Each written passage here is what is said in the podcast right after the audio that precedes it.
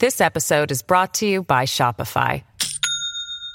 Do you have a point of sale system you can trust, or is it a real POS? You need Shopify for retail. From accepting payments to managing inventory, Shopify POS has everything you need to sell in person. Go to shopify.com slash system, all lowercase, to take your retail business to the next level today. That's shopify.com Now, from the most powerful city in the world, a new generation of conservative talk. Fair, fresh, fun. It's the Guy Benson Show with Guy Benson.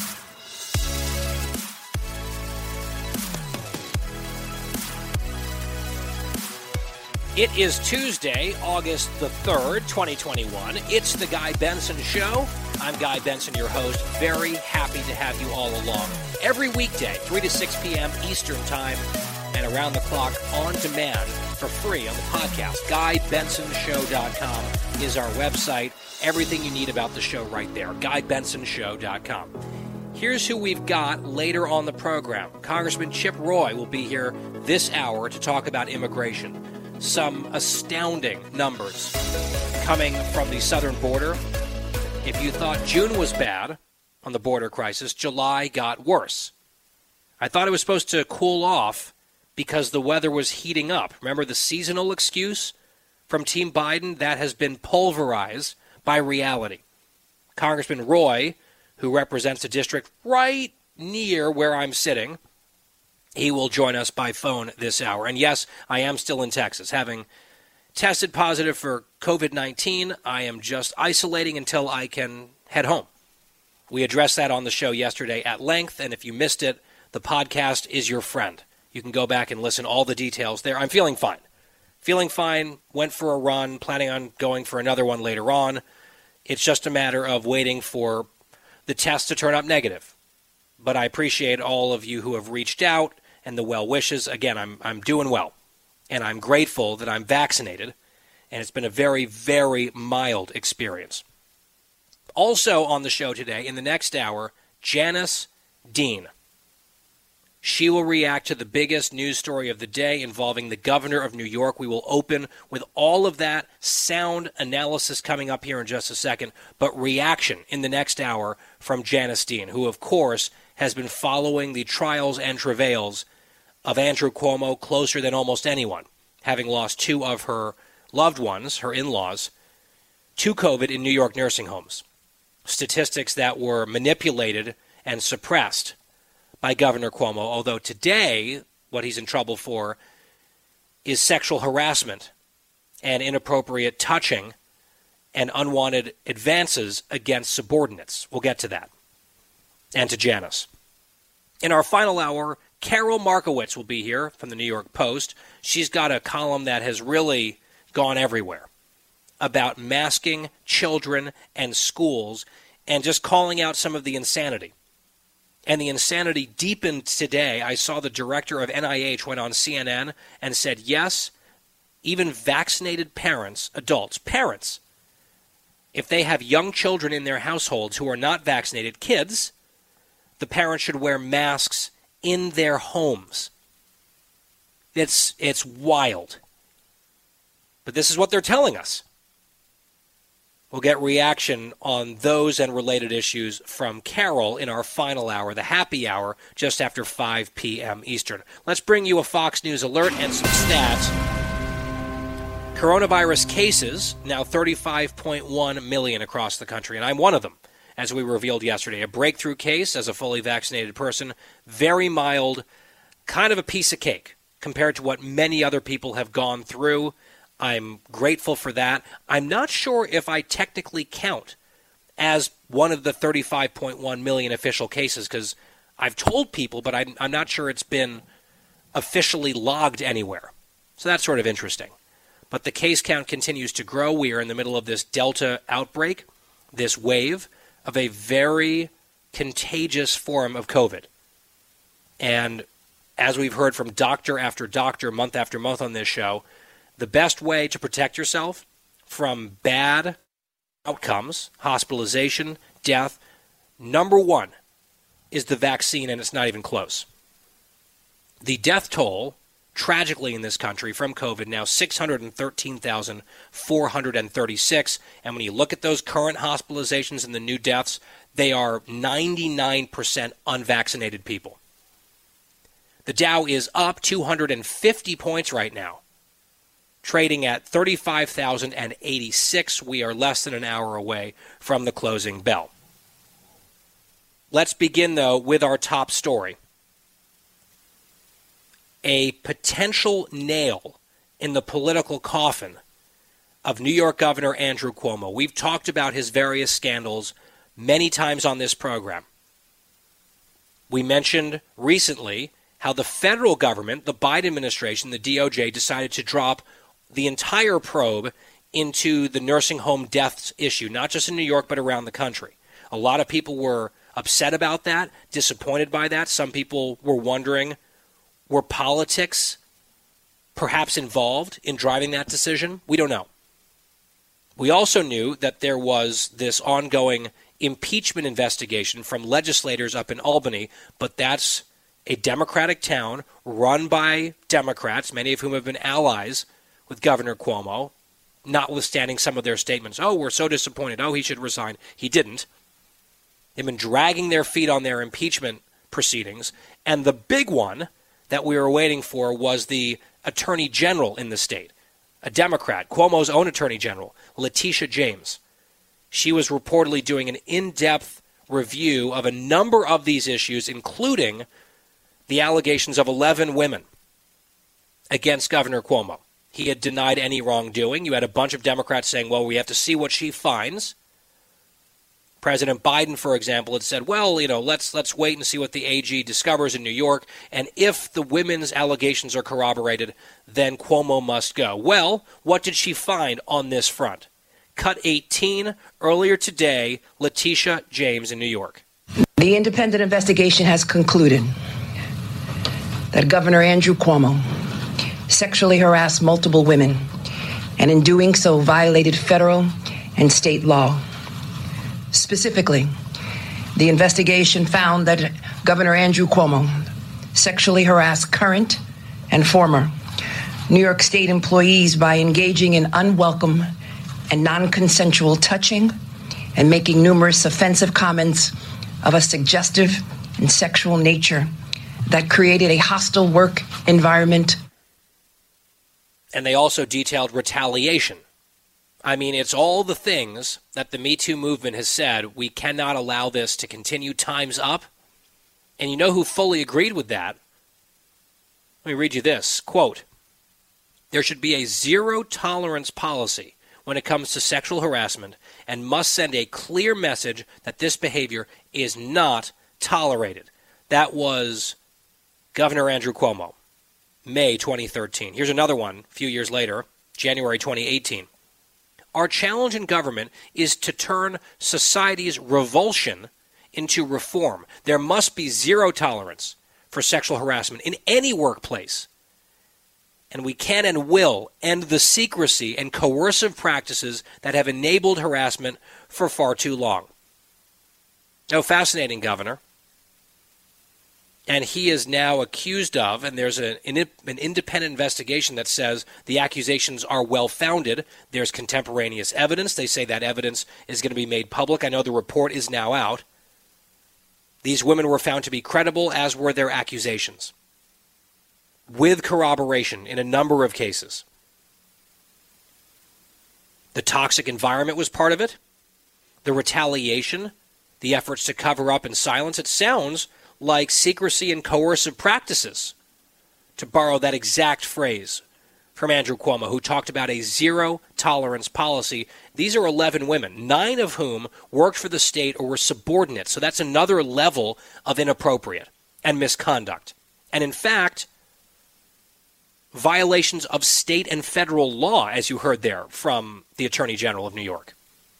Now, she made clear this was a civil investigation. There are not criminal charges coming. She said, Our work here is done. And when asked about next steps, she basically said, Well, that's going to be up to effectively legislators in Albany and potentially voters. one of the investigators, so they had these veterans who came in independently to run this investigation. One is named Joon Kim. He detailed some of what was found in the probe, cut 19. We find that the governor, on numerous occasions, engaged in conduct that constitutes unlawful sex based harassment. Specifically, we find that the governor sexually harassed a number of current and former New York State employees. He did so by, among other things, engaging in unwelcome and non consensual touching, and also repeatedly making comments of a sexualized or gender based nature. Anne Clark was the other investigator. She added some additional details about one particular incident in Cut 25.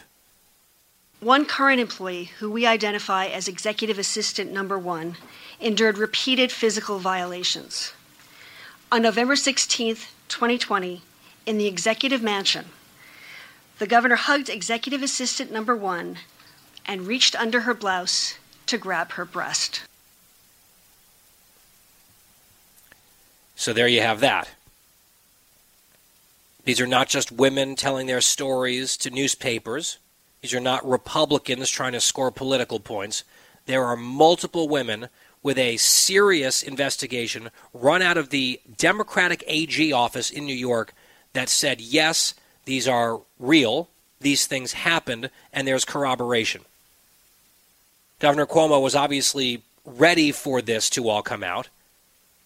His team had been questioning the validity and the motives of Letitia James and her team in the days leading up to this. So, as I speculated on the air, they might see the writing on the wall. So, they were preemptively trying to kind of disqualify or muddy up their reputation of the people who were going to deliver some damaging information. Cuomo also had a pre prepared video of himself that he played in rebuttal which included this very strange montage of him touching people's faces and giving them little kisses. Like, I do this stuff all the time. It's not inappropriate, but there were no photographs of him grabbing butts or breasts or retaliating against subordinates or asking people about cheating on their spouses and other very intimate sexual questions. That didn't make it into the video, strangely.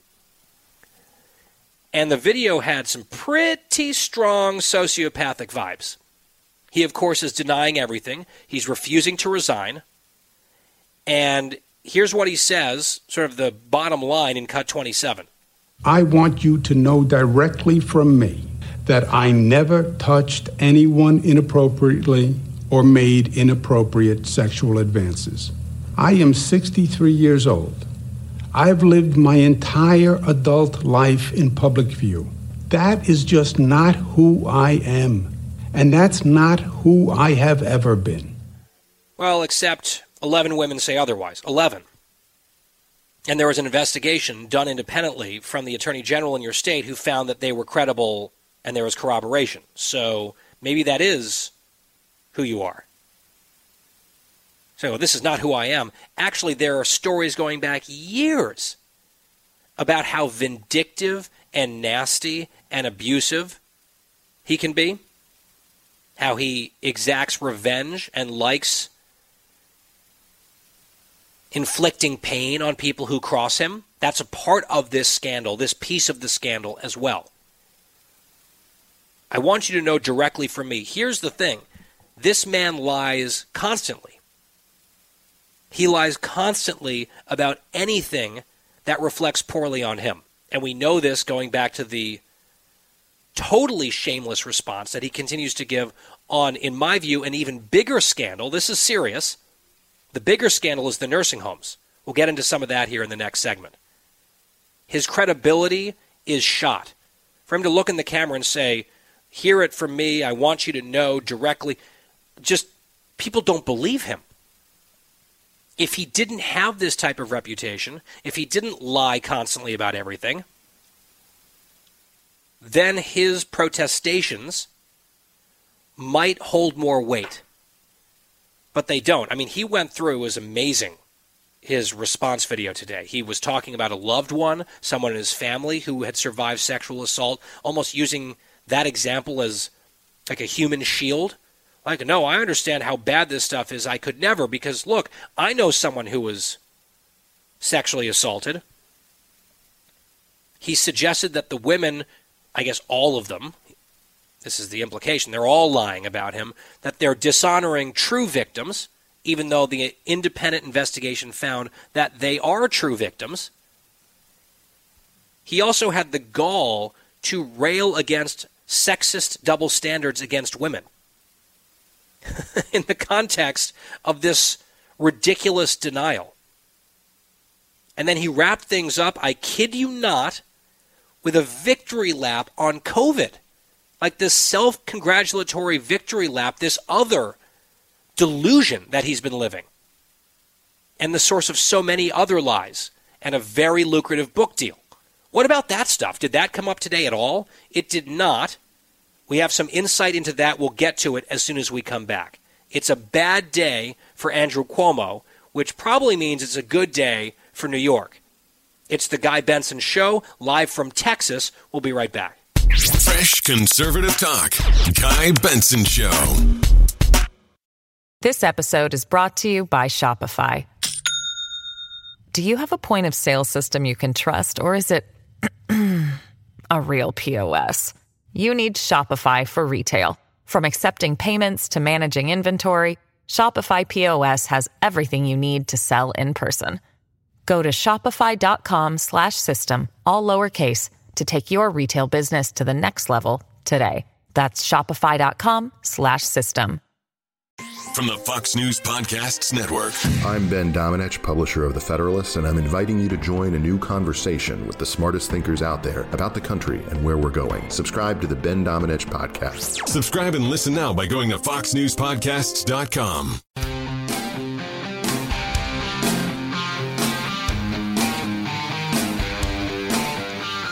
I'm Guy Benson. We are back here on the program. Thanks for listening. So, at today's press conference with Letitia James and her team of investigators, not good for Andrew Cuomo. He had his prepackaged video, including the very weird highlight reel of his affectionate grabbing and kissing. That was a choice that was made. I think he is in real trouble. Whether it's going to be an impeachment or the voters of New York, when the polling not looking great for him already, I'm not saying over and that he's done, but it's not a good day for him. Well deserved on his part. Now, they did not bring up the nursing home scandal, the manipulation and hiding and suppressing of data, the undercounting not just of nursing home deaths, but overall COVID deaths in New York, the special treatment for tests for coronavirus for his brother and other connected people, the allegations about using state resources to promote and secure a $5 million book deal and then writing that book, the whole premise of which was how great he was in COVID as a leader, while they were suppressing information that cut against that thesis, withholding it from various investigators for political reasons, threats against whistleblowers and critics. That stuff did not come up today. And the AG suggested that there are other elements of an investigation still active, on the book, for example, and that whole mess. And to me, we cannot lose sight of that. We never will here. We'll talk with Janice Dean later about that side of the scandal. I will say this. Earlier, just minutes ago at the White House, Jen Psaki was not going to comment on this, instead, waiting, she said, for the president to make some comments later this afternoon. So here's my prediction I think Joe Biden is going to call for the resignation of Andrew Cuomo in the next hour. I think that they are in a corner. They see where this is headed. And I think Biden will have no choice and has decided this is what he's going to do. And Psaki didn't want to get out in front of that. I think that's what's going to happen. Many of us have those stubborn pounds that seem impossible to lose, no matter how good we eat or how hard we work out. My solution is PlushCare. PlushCare is a leading telehealth provider with doctors who are there for you day and night to partner with you in your weight loss journey. They can prescribe FDA-approved weight loss medications like Wegovy and Zepbound for those who qualify. Plus, they accept most insurance plans. To get started, visit plushcare.com slash weight loss. That's plushcare.com slash weight loss. But I remind you of this. even as big indications on the nursing home scandal had already come out last summer, Biden featured Andrew Cuomo in prime time at his convention on COVID. Never forget that. New from the Fox News Podcasts Network. My name is Kennedy, and welcome to my podcast, which will, I humbly say, single handedly save the world. You're welcome. It's Kennedy Saves the World. Subscribe and listen now by going to FoxNewsPodcasts.com.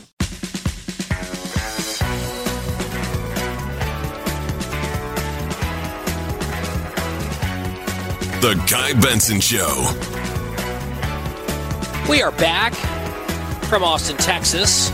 It's the Guy Benson Show. I'm isolating here until I test negative. I've got a breakthrough case of coronavirus, but I'm feeling fine, and I'm happy to be here with you on the air. My next guest, first here on the program today, appropriately represents a district not too far from where I sit. Congressman Chip Roy from Texas 21 joins me now. Congressman, great to have you back here. Hey, great to be on, Guy. Are you in downtown Austin or are you out? I I am. I'm in downtown Austin.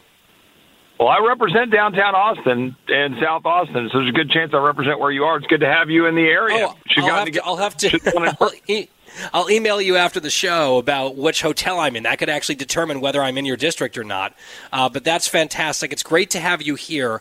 I want to talk about immigration because I've been following your tweets on this, and I have to say, it's taking a lot to shock me at this point in terms of the border crisis and the failures down there of the Biden administration. But the numbers that you have revealed, preliminary July border numbers, they are astounding because we saw just steady growth month over month. You know, 180, 185,000 arrests at the southern border, not counting tens of thousands of gotaways. That was in May, that was in June. Now that we are in early August, the preliminary July numbers are in, and the encounters are now north of 200,000. 205,029 known gotaways, so detected illegal crossings that you know the manpower the resources are not available to go and stop that person. The known gotaways in the month of July alone, 37,400. We're up to 1.3 million in the fiscal year encounters at the border. I mean, this is an extraordinary number, the largest monthly number since 2000.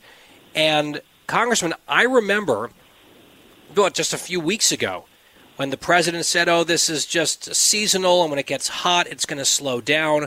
The opposite has happened, and yet the administration continues to refuse to even call this a crisis. I don't know what else could be demonstrated or shown to convince them at this point. Well, Guy, you're exactly right, and and those numbers. Uh, in fact, I heard earlier today that I think 210,000 is where it's probably settling out. Uh, I had some conversations with some of the guys who really know what's going on. Mark Morgan, the former head of Border Patrol under Trump, Tom Homan, the former head of ICE, and they are actually beside themselves. They've seen a lot of bad things. They've seen a lot of big numbers, and they can't, for the life of them, understand why this is not a bigger deal. Uh, you know, if you go back and you remember a couple of years ago when AOC and everybody was running down and screaming kids in cages, which was a lie, uh, and the drinking out of toilets allegation, which was a lie, and now they're nowhere to be found when you have 7,000 immigrants in facilities that are designed to hold about six or 700. You have 100 degree heat. You have cartels that we know are abusing these immigrants uh, in whatever numbers. I mean, we don't know for sure. I mean, we make up numbers based on what NGOs tell us, but we know for a fact at least a little girl is going to be put into the sex trafficking trade out of this large group of people that you see coming in in hordes under the bridge in McAllen. Then you find out that you've got massive amounts of fentanyl, 8,500 pounds of fentanyl that has been actually intercepted. And then I have leftists say, oh, they're doing their job. Yeah, but when we see those kind of numbers, the experts know that that much more is coming in, especially when it's unguarded. And the fact that we know is that in Texas, last year we encountered DPS, our Texas, you know, Department of Public Safety, our, our, our statewide uh, law enforcement. They intercepted about 10 pounds of fentanyl. This year, they've already intercepted about 90 to 100 pounds of fentanyl. That means it's getting into our communities in Texas, and we now see increased deaths, as you know, nationwide 92,000 deaths. We could go on and on. The crisis is unbelievable, guy. It is so much worse than we even know, than even I can tell and convey to you. People in Texas are they're over it. They're done, and that's that's the the mindset of people here. You talk to people when you're in Texas, you'll see. I saw an Associated Press report, this was yesterday. According to U.S. officials, the number of unaccompanied children encountered by border authorities in the month of July likely, quote, hit an all time high. The most unaccompanied minors encountered at the border in one month ever was last month, the month of July, when it was supposed to be too hot out, it was going to be seasonal, it was going to slow down. That's not the case. And you're right, there were anguished photo shoots and preening press releases and press avails. I remember when a certain senator who wanted to be president on the Judiciary Committee, she came down to the border. Kamala Harris was her name, and she famously was waving at the children. She had binoculars, and she went to the press and she said, These are crimes against humanity being committed by the United States government. And here we have the largest surge of unaccompanied minors in a single month ever, we believe, last month. And then you add this this is from NBC News audio, this is horrible. Audio from a government shelter for unaccompanied children in Texas reveals allegations of sexual misconduct by staff towards these minors. A lot of these minors are at least subject to various forms of abuse on their way to the United States with these extremely disreputable characters in the coyotes. This is a horrible thing for children. It is extremely dangerous for them. If we have predators infiltrating into these facilities to watch after the kids, that is an unbelievable dereliction. And any policy and rhetoric that encourages this type of massive wave to continue is absolutely inhumane.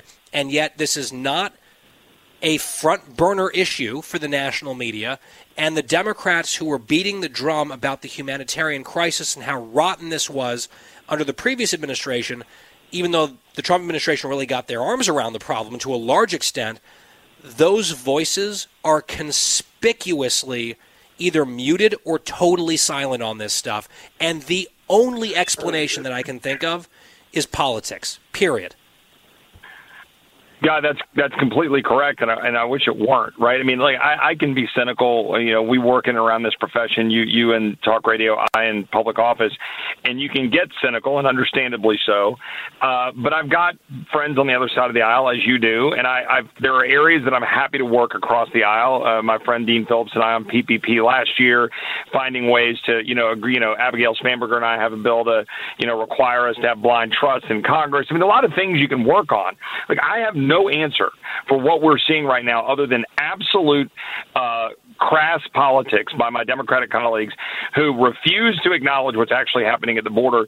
And you just outlined, I don't need to explain how um, horrible the situation is for migrants. I can only expound on that with stash houses and the extent to which now cartels and their fingers are reaching up into the United States with criminal enterprise moving human beings for profit. And it's just, it, you can't even describe how bad that is. But I, I went back, I went to the fentanyl earlier because this is now touching our communities and Americans as well in ways. This isn't just arguing about Mexican laborers as we were, say, 15 or 20 years ago, and about what that might mean for our, you know, welfare state, right? I mean, that's a debate.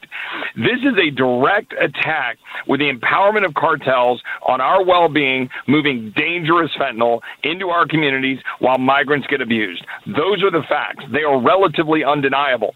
Yet Democrats refuse to do anything about it. And let me just say, Title 42. Joe Biden wants somebody to applaud or something because yesterday he announced he's not going to reverse application of Title 42. But that's not the whole story, guy. They had already reversed application of Title 42 for unaccompanied right. alien children. It was already being used to move family units and children into our country. It was only turning away about half of the migrants. That's why there's a great big neon sign right now at our border encouraging the whole world to come to our border. So he wants to be uh, applauded for only burning half the house down. I mean, it's absurd.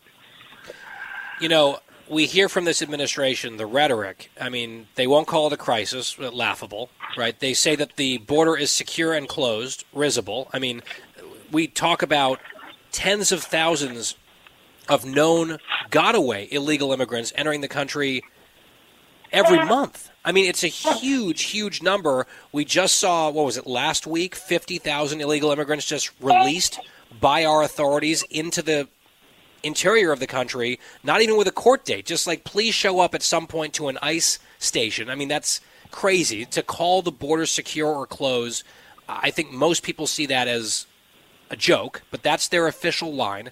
We've heard blaming of the previous administration, although this is really caused by Trump. That's not true. They were able to strike deals with the Northern Triangle countries and with Mexico that really alleviated the problem. And the illegal immigrants themselves are telling us that they're coming because they feel like they can stay under Biden.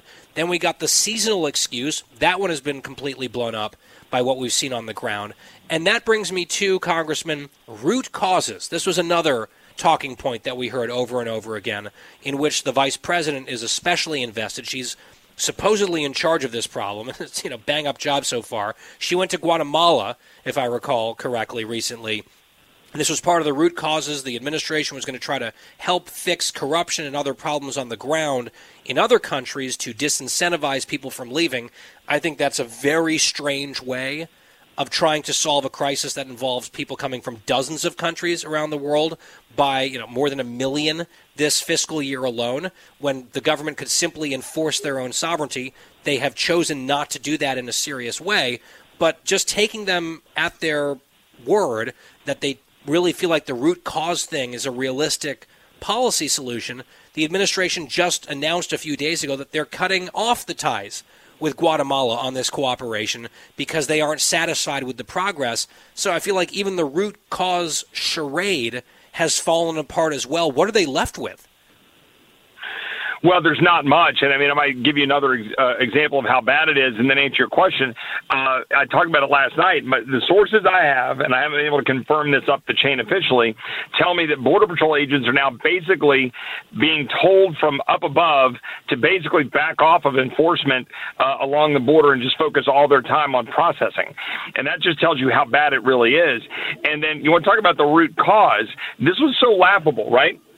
You and I can sit here and we should do a whole conversation, podcast, roundtable, whatever you want about the actual root causes. Yes, about making sure Central America has strong economy, Mexico has strong economy, that we encourage the rule of law so that we don't have this pressure valve. I agree with that. All of us do.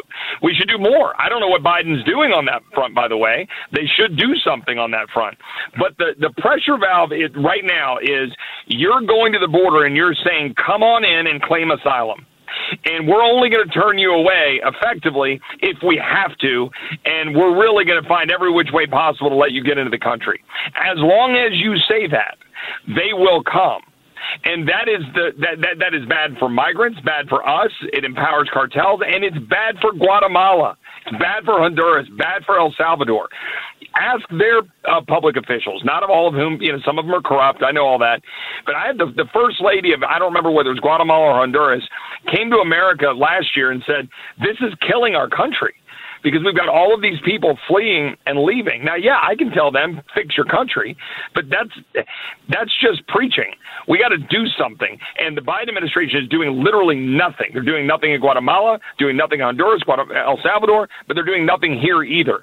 And they're doing nothing, by the way, to knock the knees out from under the cartels who are getting enriched, taking more power in Mexico, and now they're forming a true coalition along our southern border, along the Rio Grande. And you know what? Just this morning out a press conference in Austin with the police department and several of my colleagues, two burned bodies in Austin, consistent with the way cartels act. We believe there's now increased cartel activity in the United States. More to come on that when we go dive into it.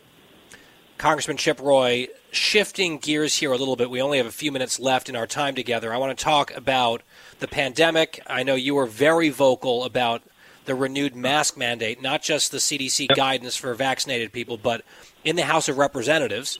Nancy Pelosi defending it, calling critics like Kevin McCarthy morons. She's now been photographed at least twice not covering her face while indoors at the Capitol. Maybe she and Mayor Bowser are trading tips on how to be, you know, the bigger hypocrite here. But as we look at some of these requirements that are either being, again, forced upon people or at least recommended, I'm still at a slight loss from a clip I watched earlier from CNN where the director of NIH said that vaccinated parents with young children at home who are not vaccinated, the kids, the parents should be wearing masks in their own homes. And I I wonder what you think of that and what you make of that in terms of a, a public health policy pronouncement. Well, it's absolutely absurd, and I think it indicates everything that is wrong with the current conversation on this on this area in respect to policy. Guy, I think you and I have talked about this before. Um, I, I am pro-vaccine. My dad had polio. Guy, I, he lived his whole life with his legs beat to hell because he lived through that terrible disease. I'm so we are so blessed that our children and that ourselves we've been able to take a, a vaccine so that we don't have to worry about polio. We are blessed that 190 million Americans have been able to get vaccinated uh, for this virus. And if you take into account the 190 million plus the fact the CDC estimates about one third of Americans have had the virus, that's a low end uh, you know estimate. 80% of 18 and up Americans have some sort of immunity. Children, the numbers of deaths and the number of people hospitalized for 18 and unders is less than or equivalent to flu. The, the, the CDC and, and, NIH and these power brokers and Nancy Pelosi, they're all saying and, and striking fear in Americans. It's absurd and it's causing people, I think, to kind of rebel a bit in oh, ways oh, yeah. well, that actually harms the goal. That's right, and you lose confidence. And when you've got some government bureaucrat telling you to wear a mask inside your house, for your four year old, I mean, people are going to say, that is crazy. Screw you. And then they might not listen to other guidance, which is more important. For example, hey, maybe go get vaccinated. That is a source of frustration. Congressman, we've got to leave it there for now. Always appreciate having you here on the show. Chip Roy of Texas. I'm either close to or inside your district here in Texas. Great to be in Texas, no matter the circumstance. And we appreciate you joining us. God bless, Guy. Have a good time while you're here, and uh, let's visit soon. Thanks, Congressman. And with that, we'll step aside and be right back. The Guy Benson Show. More next. From the Fox News Podcasts Network, download and listen to The Untold Story with Martha McCallum. The host of The Story on Fox News Channel sits down with major newsmakers each week to get their untold story. Subscribe and listen now by going to foxnewspodcasts.com. I'm Guy Benson. We are back on the Guy Benson Show from Austin, Texas, speaking there with Congressman Chip Roy. And we opened the show with the news today about this investigation and at least part of the results on the sexual harassment side of things involving New York Governor Andrew Cuomo. And it's they, they basically nailed him to the wall on this stuff. But he's defiant. He's saying he's not going anywhere as I predicted, I think the president, Joe Biden, is going to throw him under the bus coming up when he speaks in the next hour. That's my guess based on a few of these tea leaves that I've been reading. And a lot of other prominent Democrats are doing the same, although many of them called for him to resign months ago. And he said no, and he just keeps going. It might be up to the legislature in Albany or the people of New York, voters, to get rid of this guy because I think he wants to cling to power with his fingernails as long as he possibly can. One of his, what, nine, eleven accusers, who's now been backed up by this independent investigation, is scheduled to appear on CBS News, so the drumbeat's going to get louder for Cuomo. What does Janice Dean think of all of this? She joins us with full reaction, unfiltered, straight ahead, next hour of The Guy Benson Show coming up. Jason in the House, the Jason Chaffetz podcast. Dive deeper than the headlines and the party lines as I take on American life, politics, and entertainment. Subscribe now on FoxNewsPodcast.com or wherever you download podcasts. Live from the most powerful city in the world, unconventional talk from a fresh, unconventional conservative. Guy Benson Show.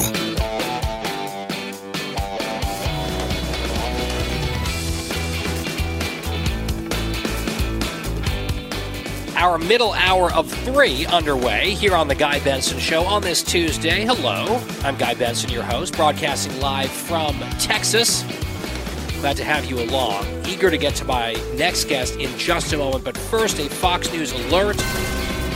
Good day on Wall Street. The Dow finishes up in the green, 278 points up, as a matter of fact, closing at 35,117. We just saw this come across from our team at Fox.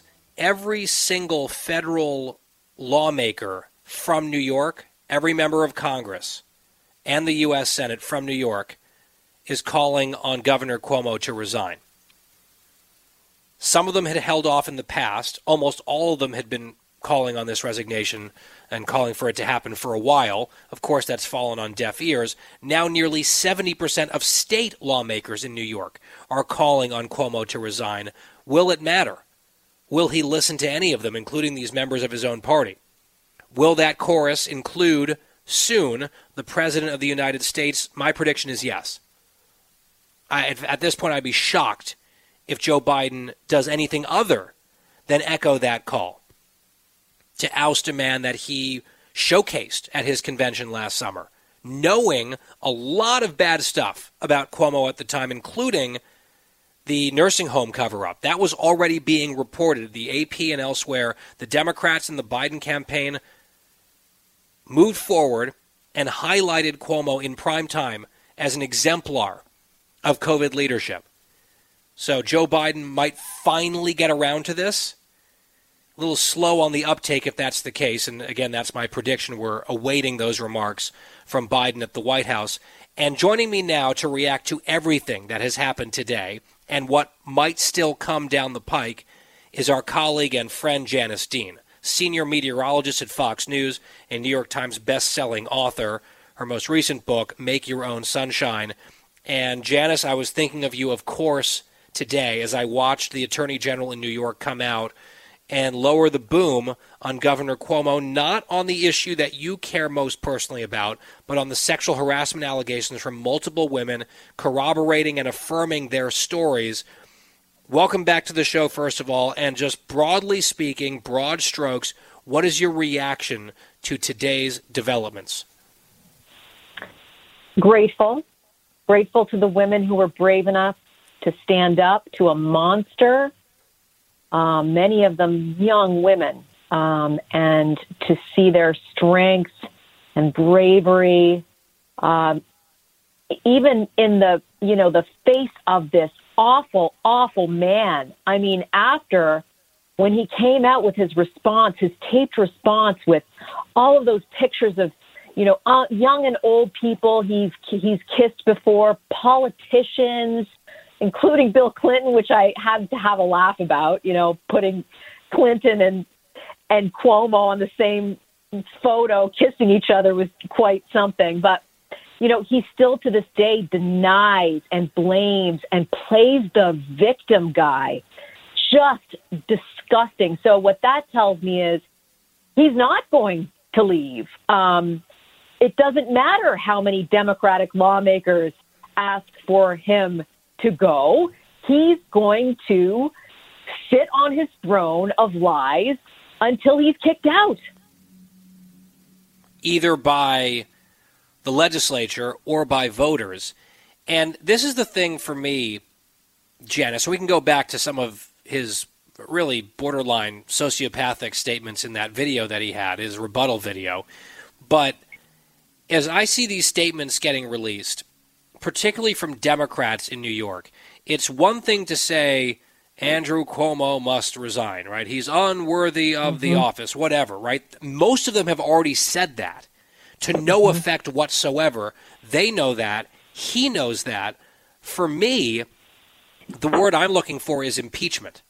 If they're actually yeah. serious at this point, because a lot of them said, "Oh, we have to, we have to wait, we have to see what Letitia James is going to do. Let's, you know, let's withhold judgment." And okay, now we have at least on the sexual harassment stuff, we've got an answer from this investigation if they're not talking about taking proactive steps within their authority to remove someone that they are saying must go, then the statements to me basically mean nothing.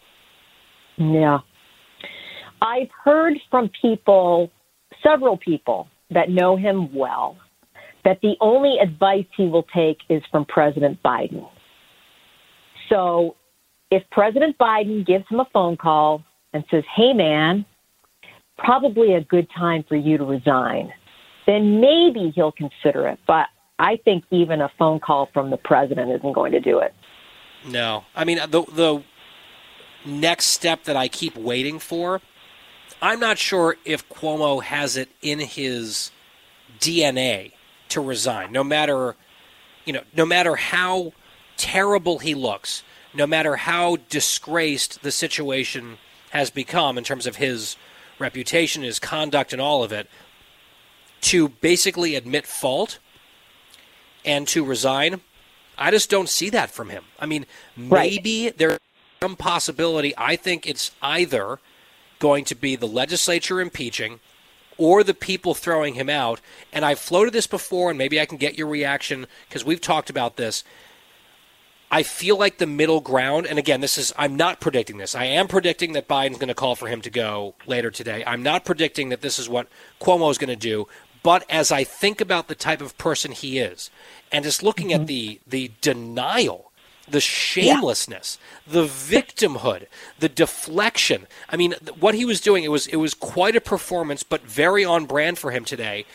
If he wants to deny all the people calling for him to resign and, and not cave to them because of his pride, if he also doesn't want to risk getting embarrassed and thrown out on his rear end by voters, and if he wants to basically signal to the legislature, back off, it's not worth it anymore, I think the middle ground solution that he might reach is hide behind all the trauma this has been for him and his family and announce that he's not going to seek a fourth term.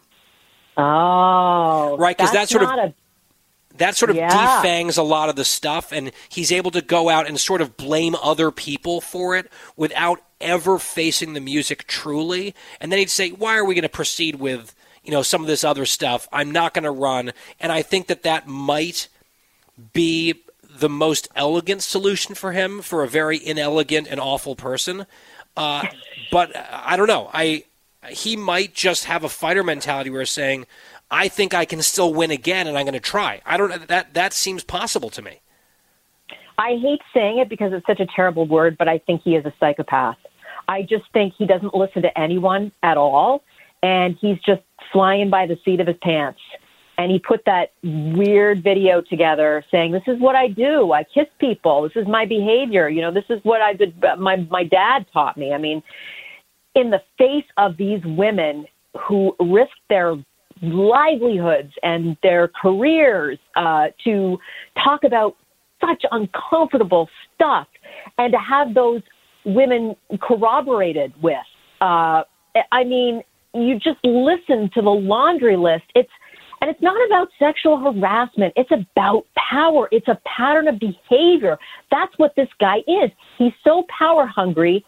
He wants to be the most powerful guy in the room. So he wants to demean everybody else. Um, and and it's really something to see. I'm going to read to you some tweets from our mutual friend Megyn Kelly, and this is just from the report put out by the Attorney General and these independent investigators looking into these allegations. Governor Cuomo grabbed his assistant's breast under her blouse, uh, felt up the stomach and back of a state trooper, a female who was protecting him, asked her to help him find a girlfriend, quote, who can handle pain. He told a young aide that he was lonely and wanted to be touched. He kissed employees against their will on their lips.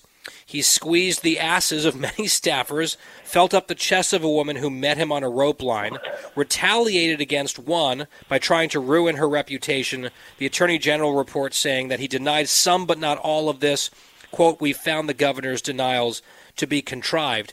So the report kind of speaks for itself. There was, in fact, a medical professional who tested him for COVID, who I guess he sexually harassed like saying that she she looked hot in her gown and made some sexual comments and jokes during getting a nasal swab during COVID. I mean, it's it it's sort of like cartoonish in some ways. That's all out there in the report. We saw his response. He's saying there was some misunderstanding, so there was some gaslighting going on. There was some conflation saying, oh, look, I touch people's faces, I kiss people's foreheads. That's not what people are objecting to here, and he knows it.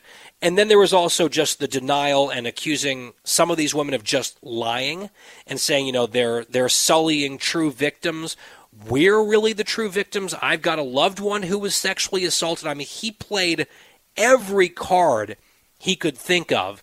And I think it was it came across as very cynical, contrived to use their word.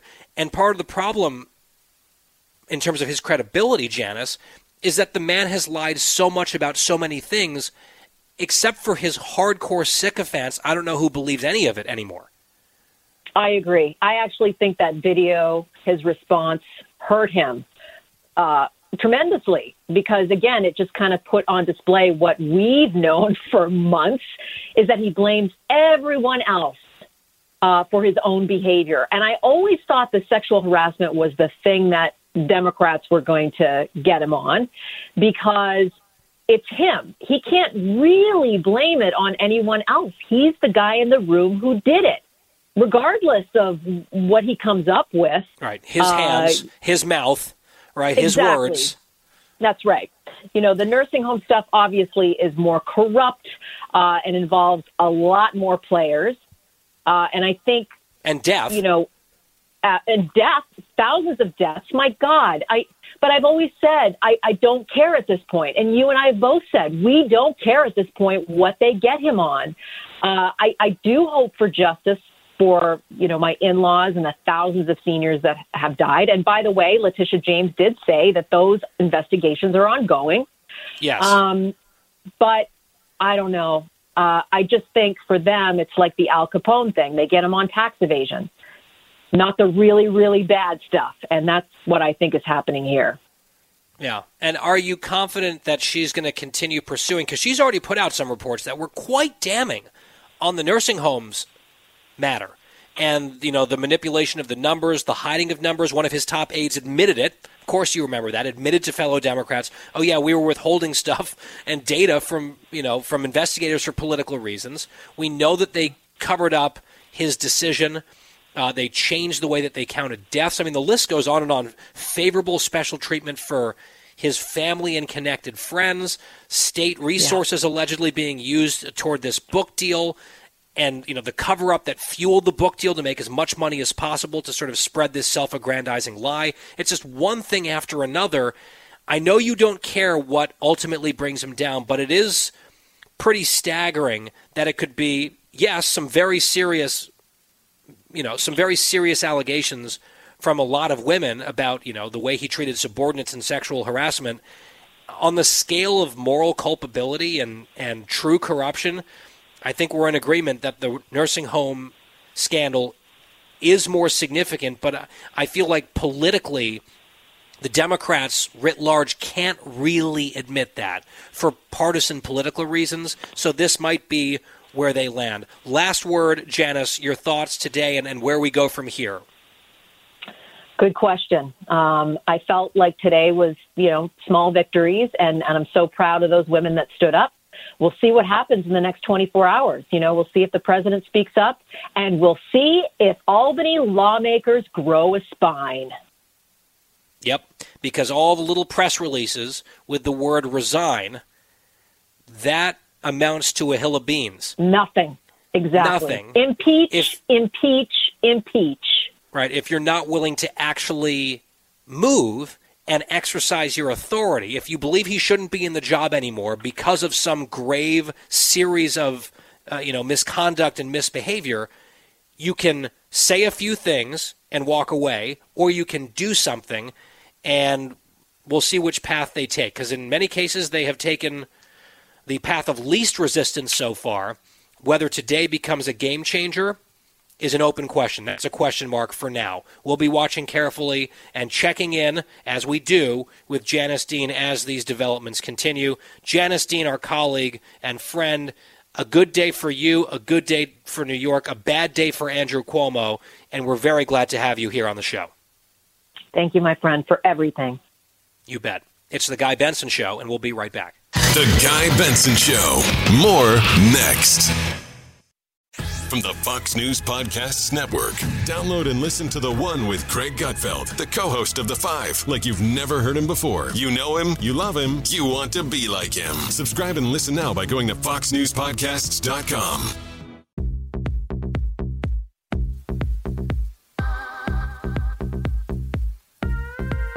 We are back here on the Guy Benson Show. Very pleased to have you along. And I'm looking at my screen. Is this is this Biden speaking now? I was looking for some guidance here. No, he's going to speak any moment.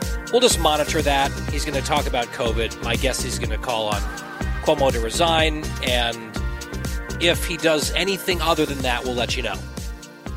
In the meantime, since we're talking about Cuomo, we're talking about controversial blue state governors. We mentioned yesterday in passing the recall election coming up in September. So, like, really a hop, skip, and a jump away. We're getting very close to that recall election out in California for Governor Gavin Newsom. He's not having a great week. There's another poll that's come in showing a very close race on recall within two points. So that's a dead heat.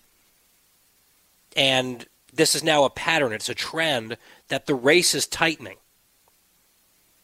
And what apparently is starting to become clear in some of the public opinion polling and folks on the ground, they are truly seeing and sensing that crime is becoming a very big issue in the minds of Californians. And of course, crime is definitely spinning out of control in a lot of places.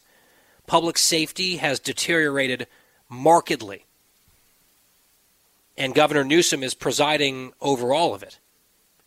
So if this aligns, right, if the stars align with general dissatisfaction with him, COVID restrictions and hypocrisy, plus anger about crime with a motivated pro recall contingent, you never know.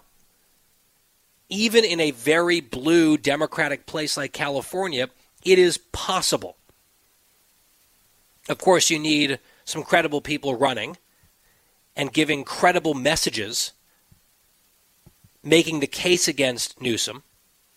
And it's not even so much about making a huge case for themselves because it's a very splintered field, and the person with the most votes, even if it's with a small number, you know, 20% or something, the, the leader of that pack, if the California electorate decides on the first question, yes, he should be recalled, he needs to go, then the winner is going to be the winner. We were talking about Caitlyn Jenner, how she's not really running a serious campaign at all, it seems. Others are.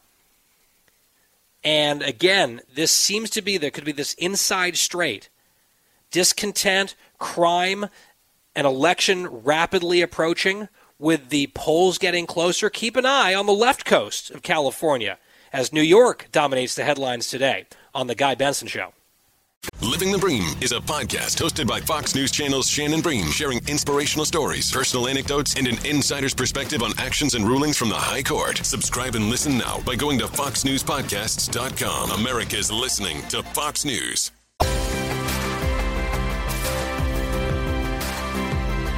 The Guy Benson Show. We're back. It's The Guy Benson Show. I wanted to follow up on a story that we covered yesterday involving Governor Ron DeSantis down in Florida and his critics. We talked about Randi Weingarten from the teachers' unions. We talked about Chris Cuomo, brother of Andrew Cuomo, in the news today. Actually, Chris is too.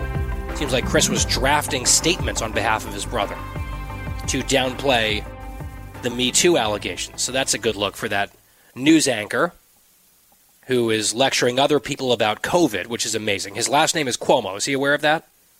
Chris, your last name is Cuomo. You're talking about the governor of Florida, whose outcomes have been much better than New York's. I mean, you're the guy, Chris, who broke your quarantine while symptomatic and lied about it and then staged a made for TV reemergence that was a lie. It was made up. It was fiction. And that aired on CNN. You also reportedly got cited for not wearing your mask in your apartment building on multiple occasions.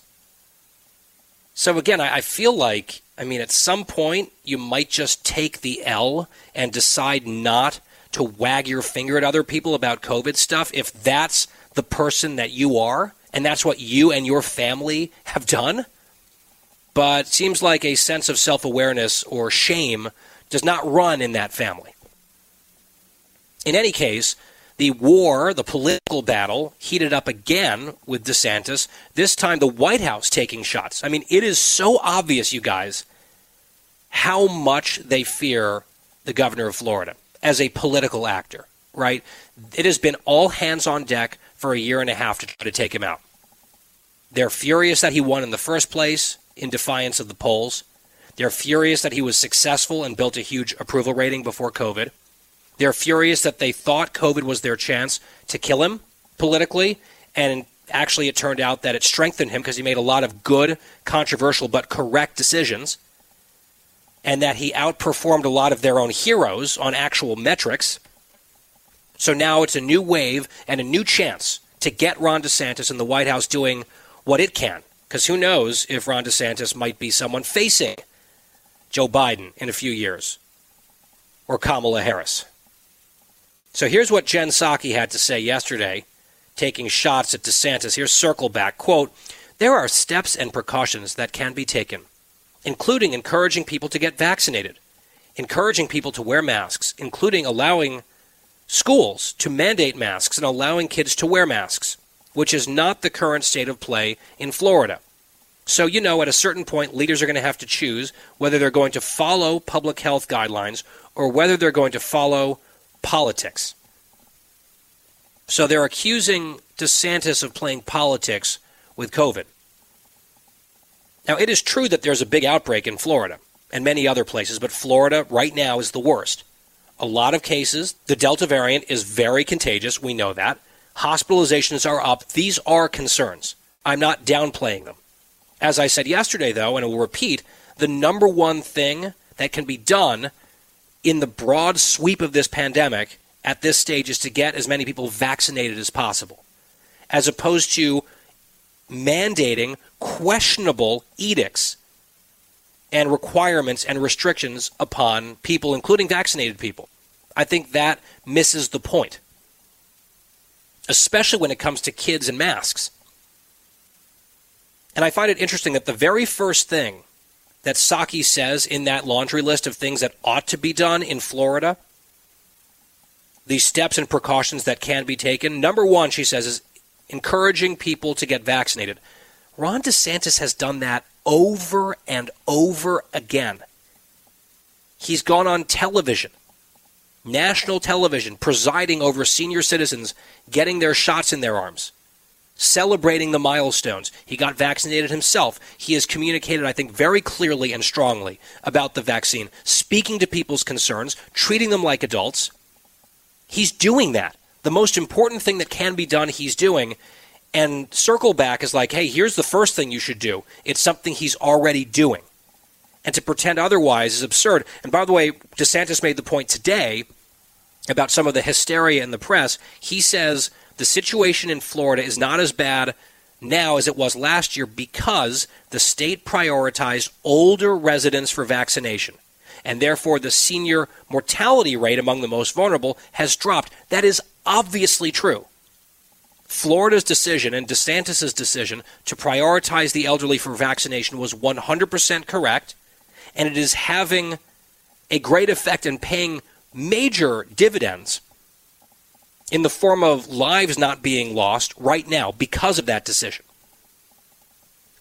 So then Psaki goes through and says, well, another thing is you should encourage people to wear masks. Well, I think it depends on the situation. And there's a difference between encouraging people in certain situations to wear masks versus mandating it at all times, including vaccinated people who are asymptomatic. I don't think that that makes sense. She says you should allow schools to mandate masks and allow kids to wear masks, which is not the current state of play in Florida. Actually, DeSantis is not banning masks in school, which is what you might take away from that comment from Psaki. What he's doing is saying parents get to choose what their kids do or do not do in terms of wearing a mask. Not banned. There's no requirement not to wear masks in schools. It is the parents who are being tasked with making that call for their own family. It's their freedom to make that call for their kids. That is different than not allowing kids to wear masks, which is the allegation at the White House podium. Not true. I mean, if you're going to accuse someone of playing politics on this stuff, you might as well. I mean, if you're going to accuse someone of playing politics on this stuff, at the very least, you should get their own policies and statements correct and not misrepresent them. Another question that I would love to have answered on this front, because DeSantis has held scientific roundtables with leading experts and other stakeholders, students, parents, liaisons, advisors, people on these councils thinking through these decisions, but it's led by top scientific and medical experts. And I mentioned yesterday, for example, a top professor at the medical school at Stanford was talking about the body of data on kids and masks, which is at best questionable. And we talked about a Harvard medical professor who had challenged Dr. Fauci indirectly, but you know went online and was challenging Dr. Fauci's science on requiring you know three year olds to wear masks. The data is at best questionable, based on a lot of the studies that were delved into in depth by some of these experts that DeSantis speaks to on a regular basis. And DeSantis and his office, they tweet their quotes and the videos to show, you know, we're not just making this up. Right? So I would love some pushback from the media. I mean, forget it. Right? Keep dreaming. The media is aligned with the White House against Republicans, against Ron DeSantis. The idea that you're going to get journalists really pressing on these questions for details, I mean, look, I'm not naive. Maybe once in a blue moon you'll get lucky and someone will be in a mood on a certain day and ask a tough question. I'm not expecting an interrogation here. But even if you don't want to get into the weeds on, you know, the study out of Brown University that DeSantis likes to cite, or what this Stanford or Harvard professor is saying about children and masks and the efficacy of that as a public health precaution, I think a much simpler, much cleaner question is something along these lines. Like, you know, you raise your hand, circle back calls on you. Thanks, Jen. You're criticizing Governor DeSantis and Florida on not requiring young children to wear masks in schools in the fall. And I will just set aside, by the way, personally, the fact that DeSantis got the big question right last year in terms of keeping schools open, which was a stellar, glowing success. Many people were saying that is a huge mistake. It's anti science. He's going to kill a bunch of people. None of that was borne out by the truth and the data. It exposed a lot of the rest of the country and the teachers' unions and these bureaucrats as having been wrong and inflicted totally needless harm on children across the country. So, like, I guess you're never going to give credit to a guy like DeSantis on a huge, tough, big, important call getting it right. While a lot of these same people were wrong, right? That forget it, right? You, you, he doesn't bank any credit with people who are not intellectually honest or interested, frankly, in things other than politics. Right? You just have to deal with what's directly in front of you. Okay, so my little aside is over. Back to the question for Jen Psaki. You're critical, and the White House is critical of Governor DeSantis in Florida and not requiring masks, making them optional and up to parents. Does the president believe that the government of the United Kingdom is being reckless and anti science by not requiring masks in their schools that have been open. Because they say, based on a massive amount of their data, it is not scientifically necessary, and therefore they have had a non mask requirement in their schools in Great Britain. And there have not been the types of outbreaks and disasters, health wise, to children or anyone else as a result of that decision does the president believe that that is recklessly anti science, what the UK government is doing, which seems awfully similar to what they're doing in Florida? And if the answer is yes, if the official position of the Biden White House is that the UK government has done something that is terrible and dangerous and anti science and putting lives at risk, can you cite data that proves it, that refutes the data that the UK built their decision upon? And can you refute the data that the UK government has shown that they say vindicates their decision because open schools without masking has been just fine over there? I would love to hear that question asked, and I would love to get a specific answer. I'm not sure that she is really equipped to give a specific answer, and that's not a shot at Jen Psaki. I mean, for all the faults of some of the messaging, and I think that Donald Trump, the president, caused a lot of his own problems at some of those press conferences and his tone and the way that he comported himself, and I think it turned a lot of people off. You can agree or disagree with that, but during a lot of those COVID press conferences, almost all of them at the White House during the pandemic, and they keep saying it's not over. We're in the heat of this pandemic. We've got this huge wave happening right now. What was a regular feature, if not daily, at those briefings when they occurred?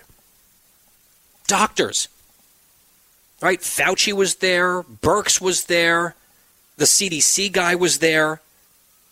There were top experts who would field some of the technical questions on data and so forth. That doesn't really happen at these White House events. So the ability to sort of get concrete, in the weeds scientific answers, it's much less direct, it's much less streamlined. With all due respect to Jen Psaki or her staff, I think with a public health emergency still ongoing, that they tell us merits masking for vaccinated people, it would be nice to have the doctors right there flanking Psaki who can take the technical questions. Let me take this one, and then people can really ask them specific questions. But that's not the direction the Biden White House has chosen to go. I think that we are less informed and the decisions are less accountable because of it. But that's a, a pretty simple question. The UK government looked at all their data. They itch over in the UK for restrictions and mandates and bossing people around. It's what the government does. It's a heavily centralized government that likes to micromanage people's lives. Right? Very officious. That's just part of their culture. And I love the UK. I'm an Anglophile, but let's just be real. They looked at all their data and came to the conclusion no, we are not going to do this mandate. We are not going to have closed schools. We are not going to have mass children. It has worked incredibly well but Ron DeSantis doing the same thing and leaving those mask choices up to parents in schools apparently is playing politics. How does that follow? How can that claim, how can that attack be supported? Last point it's the response from Team DeSantis to the White House firing back. Quote, by dismissively ignoring Governor DeSantis' effort to protect vulnerable Floridians, Psaki is the one playing politics with the pandemic. This is from the press secretary for Governor DeSantis. Quote, the White House should be more concerned about the flip flopping of the CDC, which is inadvertently promoting vaccine hesitancy with their confusing, contradictory public communications stating that vaccinated people should wear masks and socially distance is implying that the vaccines do not change anything, which is the wrong message for our federal government to be promoting. End quote. Hard to argue with that. That is a pointed, sharp rebuttal from Team DeSantis. And I can't imagine that DeSantis is too upset about this juxtaposition. If he's going to get into a battle and the people on the other side are Jen Psaki, Randi Weingarten and Chris Cuomo, I think you got to like his chances in that debate. All right, we'll take a quick break. It's the Guy Benson Show. Don't go anywhere. We'll be right back. Guy Benson will be right back. Get this and all your favorite Fox News podcasts ad free on Apple Podcasts with Fox News Podcasts Plus. Just go to foxnewspodcasts.com for all the details.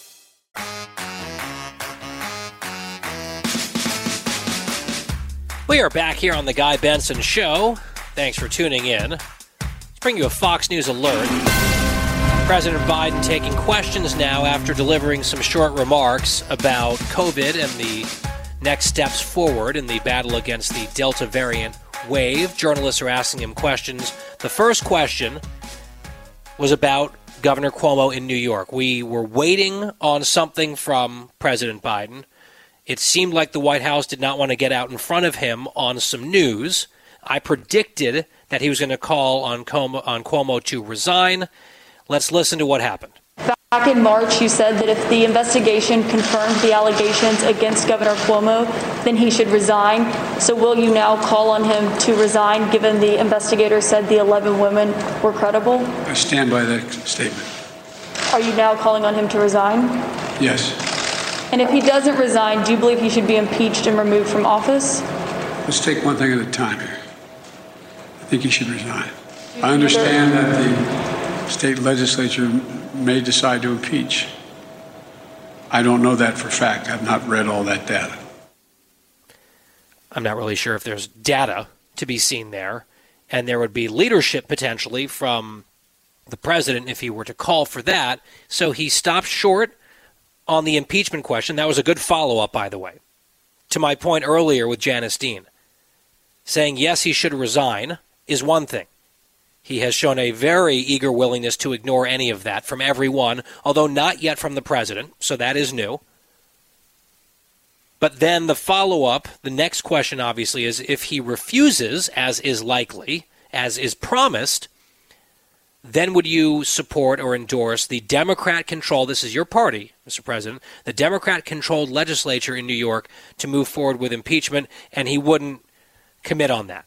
He said he hasn't seen the data. Let's take one thing at a time. But the news there, as I anticipated and shared with you earlier, President Biden calling officially for the first time on Governor Andrew Cuomo, Democrat of New York, to resign following today's press conference and the revelation of the report after all these 179 witnesses, 11 accusers, and it's just so untenable within the Democratic coalition right now. The politics don't work anymore. They can't protect him. So Biden has done what virtually everyone else in the party has done, saying Cuomo's got to go. But does he have to go? That's the big question. We'll see what Cuomo does next. His move. It's the Guy Benson Show. Another hour straight ahead. Fox Nation presents podcasts Women of the Bible Speak. I'm Shannon Bream, host of Fox News at Night and author of the new book, Women of the Bible Speak The Wisdom of 16 Women and Their Lessons for Today. Subscribe now on Apple Podcasts, Spotify, FoxNewsPodcast.com, or wherever you download your podcasts. It's 5 o'clock in the most powerful city in the world, Washington, D.C. It's time for the Guy Benson Show Happy Hour, sponsored by the Finnish Long Drink. Finland's most popular alcoholic beverage has come to America. Visit thelongdrink.com. And now, here's your host, Guy Benson.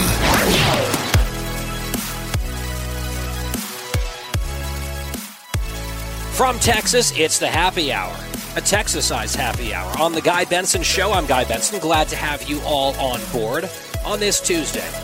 We air from 3 to 6 p.m. Eastern Time, Monday through Friday. The podcast is always free, on demand, no charge to you, seven days a week, including Bonus Benson on the weekends. We encourage you to check that out should you miss any part of the show. And we had a monster month on the podcast in July, so we're pretty excited about that. GuyBensonShow.com is our website. And the happy hour is sponsored by the Finnish Long Drink, which is huge down here in Texas, and it's expanding across the nation. You can find out where it's sold near you or order online at their website, thelongdrink.com. It is a crisp and delicious citrus soda with a premium liquor kick. 21 plus only. Always drink responsibly, thelongdrink.com. With me now as we kick off our final hour, Karol Markowicz, columnist at the New York Post and Karol, one of your columns this week really got a lot of traction about kids and masking and schools. It seems like we're almost in this holding pattern, some Groundhog Day type of feelings and vibes here with this pandemic. Good to have you back. Thank you so much for having me. I feel like we easily had this conversation a year ago. oh, I mean, 100%. Some things have changed, some things mm-hmm. have not. And right. so the headline in your August 1st New York Post column is Masking Kids mm-hmm. and Closing Schools is Irrational, Unscientific, Child Abuse. And that word abuse, okay. I've used that a few times in recent months, mm-hmm. especially involving keeping kids out of school. What's your response as you just describe your overall mm-hmm. thesis here in the column? I think the headline kind of speaks for itself. What's your response to people who say it's not a big deal for kids to be wearing masks? It's whether it works well or not, it's a very mm-hmm. minor inconvenience. What do you say to that? So it's interesting because I, I don't understand how anybody who has ever had any access to children can think that it's a minor inconvenience. Kids are very difficult to understand at the best of times. I have an 11, 8, 5 year old. My 5 year old just completed kindergarten in a year of masking. And I know that so many kids his age, uh, including him, are behind academically because they could not get the full understanding of what was going on because everybody was masked and they're also just super difficult to understand themselves. So, you know, you have a child who maybe doesn't have great verbal skills yet, and they're masked as we mask kids starting at two, which is insane. Um, and they become even harder to understand, and they get a lot of what, what, what did you say? And that gets extremely frustrating for a kid, and they end up shutting down. And I, I just, it's baffling to me that people who have been around kids are not aware of the absolute problem of not being able to understand a child and them not being able to understand you and how much of an effect it can have on development.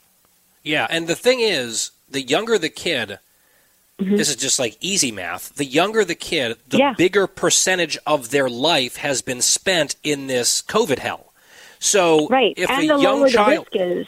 Yeah. Right. Sorry. Exactly. No, mm-hmm. both of those things. So you've got yeah. kids living through this very unusual time we don't know what the long term effects are going to be on them in terms of all these externalities like mask wearing and social distancing and remote right. learning and what have you. Mm-hmm. And this is really warping their reality and their sense of what's real in crucially important formative years. And to just wave that all away and blow it off as really not significant, I think, could be a big mistake. And then that's the other point. You mentioned the risk, right? We know. Mm-hmm that yes, kids can get infected with COVID. Many of them have, but their severe outcomes have been infinitesimal, yeah. small, almost non existent. We know that deaths from COVID among kids are mm-hmm. statistically virtually zero, which, again, every right. time I say that, the tiny yeah. Microscopic handful of exceptions, I mean, all the stats in the world don't bring those That's kids right. back or add any comfort to those families, but we also have to have rational conversations about what we do for millions and tens of millions of people, not based on a tiny number of cases. Because, as our friend Mary Catherine Ham says, if this is what we were going to do and take this other mentality, we would ban swimming pools for the safety right, of children. Cars. We would ban yeah. cars, right, and on and on it goes. So absolutely, you've got you've got the very, very, very, very, very low risk for children, and yet we have a lot of the experts saying masking for kids as young as three and up every day in classrooms. Karol, there's another quote that I saw today from the NIH mm-hmm. director. And oh again, God, I'm, yes. I'm, not a medical doctor. I'm not posing mm-hmm. as some expert. But mm-hmm. The other day when this first started sort of uh, circulating, I wondered if people were taking something out of context or reading right. into something too far. No, as it turns out, the director of the NIH went on CNN and said explicitly that parents of young children who are not vaccinated, those parents, even if vaccinated, should be wearing masks inside their mm-hmm. home. And right. Karol, I mean, I, I'm, I'm speechless. I mean, we didn't even consider doing that during the worst of the pandemic when there right. were no vaccines. And now they're actually trying to tell us if you've got a six year old who's not mm-hmm. vaccinated and you're a vaccinated adult, you need to be masking up inside your house. I feel like right. that is the type of guidance that is credibility crushing. It, it just it makes no sense and it's so deeply stupid that I think it, you're right. It, it really makes people trust our institutions, our government, and each other less than ever before. Um, you know, it's so funny that, you know, the idea again is like, I think it's somebody who has never seen a kid. Like, okay, let's say I'll mask in front of my kids. Fine. i I'm willing to do something insane like mask inside my own house, assuming my child is also masking.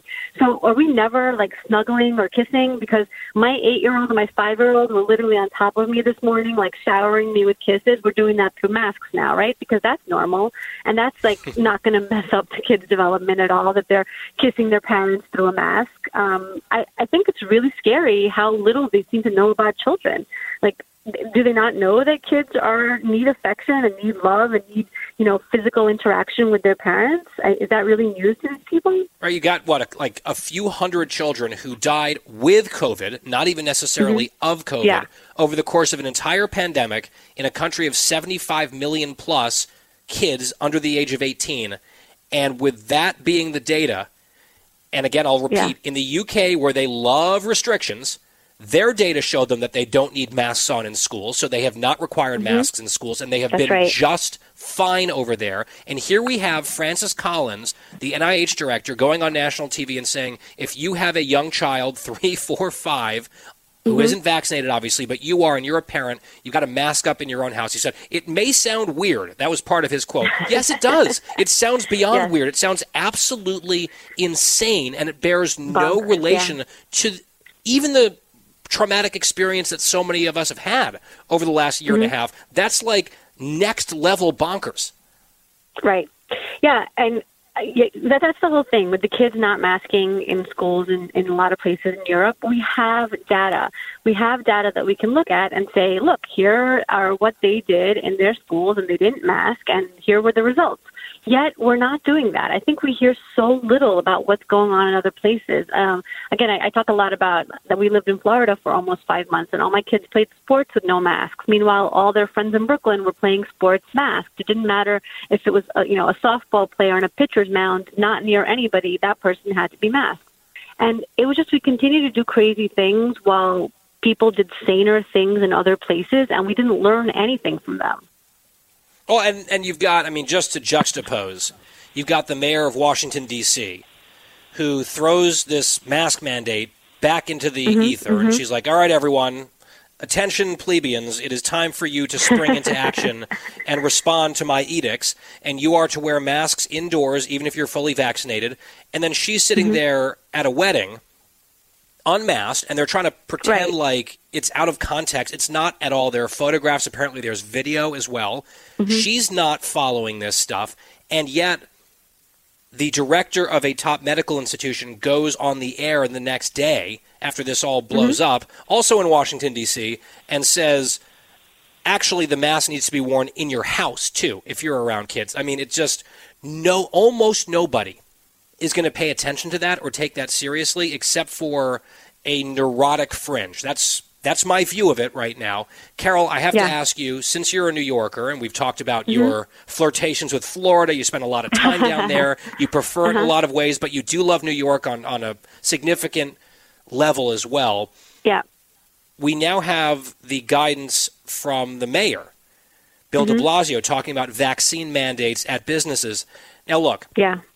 I don't love government mandates. I strongly support the vaccine for all sorts of reasons that I've explained ad nauseum. Right. There Mhm. are many circumstances under which vaccines are required for certain things in our society, like going to school, going to college. I Mhm. mean, these have not been seen as egregious violations of our freedom in the past. Right.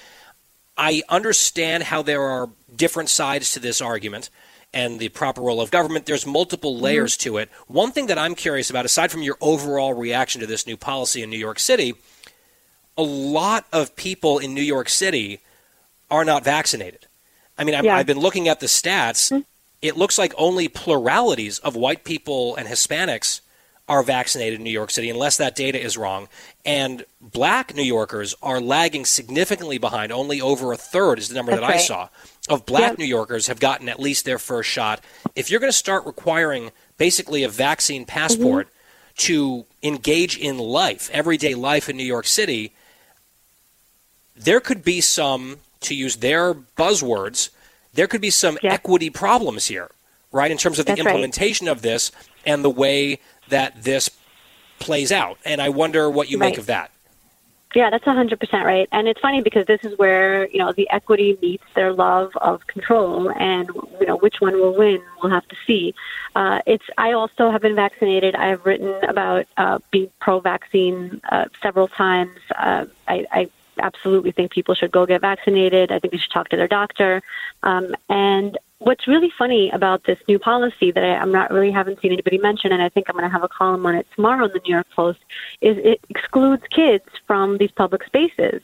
Uh, the Met Opera had already announced that they were not going to allow kids under 12. Several restaurants have mentioned that they're not going to allow kids indoors under 12 because there's no vaccine for them. And now with this new policy, it appears that they just hadn't considered kids at all. They are not going to allow kids in, in all of these indoor cultural institutions and concerts and whatever. Um, and it just, it's, you know, you, you, you mentioned that I, I have this flirtation with Florida because I, to me, Florida would never do something like this. They would never forget that there are kids living in their state who haven't been vaccinated and they won't be able to go to museums and uh, etc.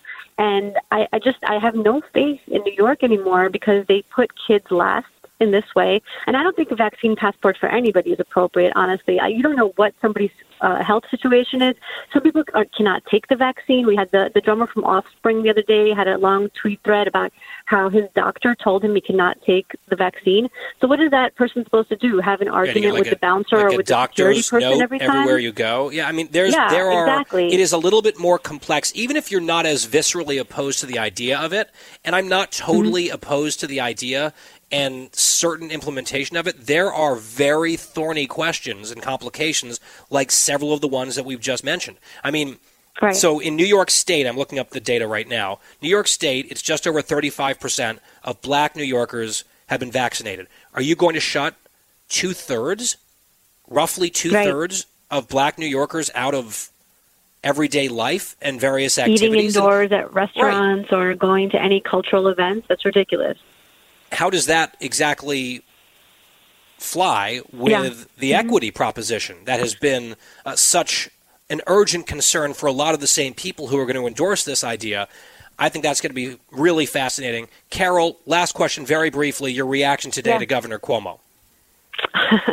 well, I think it's time for him to go. I think it's long, long past time for him to go. Uh, I think he should have been, I should have resigned or been removed after the nursing home fiasco, where he reintroduced COVID positive patients into nursing homes and killed 12,000 seniors. Uh, but if it's this that gets him out of office and gets the corruption away from the New York governor's mansion, I, I'll, I'll take it. Karol Markowicz, columnist at the New York Post, our guest you, here on the Guy Benson Show. Always thank. I feel I feel great, but so I kind of test negative. Thanks, Carol. And with that, we'll be right back. It's the Happy Hour on the Guy Benson Show. Energetic, informed, fast paced. Guy Benson Show. It's the Hemmer Time Podcast. Fox News Channel's Bill Hemmer takes you one on one with engaging personalities covering the critical issues of the day. Find Hemmer Time now by going to FoxNewsPodcasts.com. America's listening to Fox News.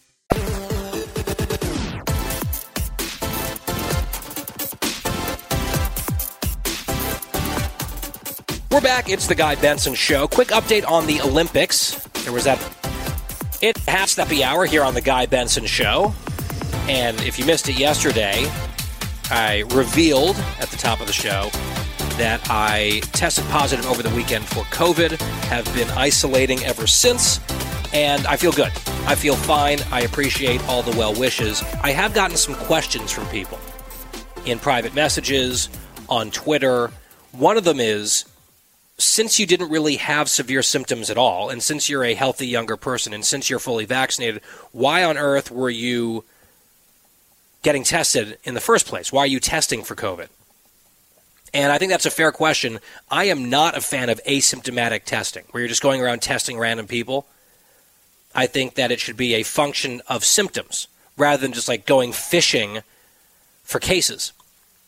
In my particular circumstance, I had an event coming up, and I mentioned this on the show yesterday an event coming up Friday and Saturday with the governor of Texas, Greg Abbott, and some of his supporters. And I knew that at least some of those supporters were going to be skewing on the older side, definitely conservative here in Texas, and some of them, odds are, were not going to be vaccinated. And just because I had heard from a few different people, Dr. Saphier and Karl Rove's, business associate at the TV studio where I was on Friday afternoon, just examples of people who are vaccinated getting breakthrough cases and having extremely mild cold like symptoms.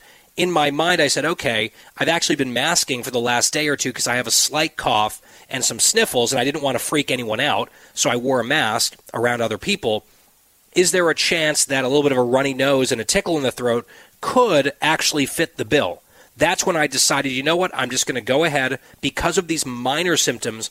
I'm going to get a rapid test, and I did, and it was for the protection, not really for me, because I've got the vaccine and I was not feeling bad. It was the protection of other people. And it wasn't based on nothing, it was based on a few different factors. So that was the decision, the calculation that I made. And I'm glad that I did. Because then I didn't expose a bunch of people to potentially a significant viral load of COVID. Right? So I feel good about that decision. The other thing people are saying, well, how, how do you know that your case is mild because of vaccine? Couldn't it have been mild without the vaccine as well, because that's true for a lot of people who had this virus prior to the vaccines being available. That is true. There are people who had very mild cases of COVID, even asymptomatic, pre vaccine. That is true. All I know is, based on all my conversations on and off the air with doctors, and based on the data, if you are fully vaccinated, your COVID breakthrough case, should you get one, relatively rare, is statistically much more likely to be more mild and shorter in duration than if you weren't vaccinated. Right? That's the data. That's the medical science that has been quite consistent. So that's why I made the claim. It's not my claim, it's what the doctors tell me.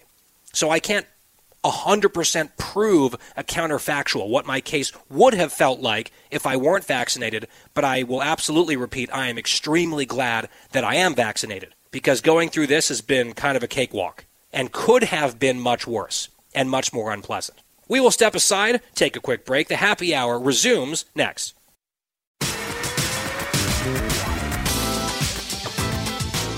The Guy Benson Show. It is the happy hour here on the Guy Benson Show. Earlier in the program, we were joined by Congressman Chip Roy, representative for Texas's 21st congressional district, right nearby. I'm here in Austin again on the program. We talked about immigration and some of the eye popping numbers that emerged just yesterday about the border crisis. Here's my conversation with Representative Chip Roy. I want to talk about immigration because I've been following your tweets on this, and I have to say, it's taking a lot to shock me at this point in terms of the border crisis and the failures down there of the Biden administration. But the numbers that you have revealed, preliminary July border numbers, they are astounding because we saw just steady growth month over month. You know, 180, 185,000 arrests at the southern border, not counting tens of thousands of gotaways. That was in May, that was in June. Now that we are in early August, the preliminary July numbers are in, and the encounters are now north of 200,000. 205,029 known gotaways so detected illegal crossings that you know the manpower the resources are not available to go and stop that person. The known gotaways in the month of July alone, 37,400. We're up to 1.3 million in the fiscal year. Encounters at the border. I mean, this is an extraordinary number, the largest monthly number since 2000. And Congressman, I remember just a few weeks ago when the president said, oh, this is just seasonal, and when it gets hot, it's going to slow down. The opposite has happened, and yet the administration continues to refuse to even call this a crisis. I don't know what else could be demonstrated or shown to convince them at this point. Well, Guy, you're exactly right, and and those numbers. Uh, in fact, I heard earlier today that I think 210,000 is where it's probably settling out.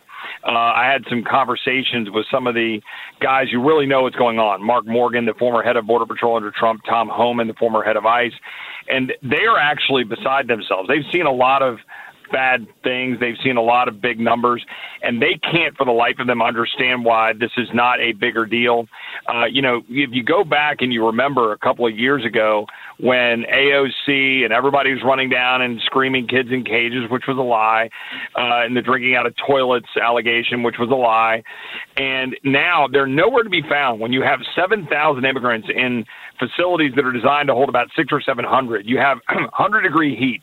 You have cartels that we know are abusing these immigrants uh, in whatever numbers. I mean, we don't know for sure. I mean, we make up numbers based on what NGOs tell us, but we know for a fact at least a little girl is going to be put into the sex trafficking trade out of this large group of people that you see coming in in hordes under the bridge in McAllen.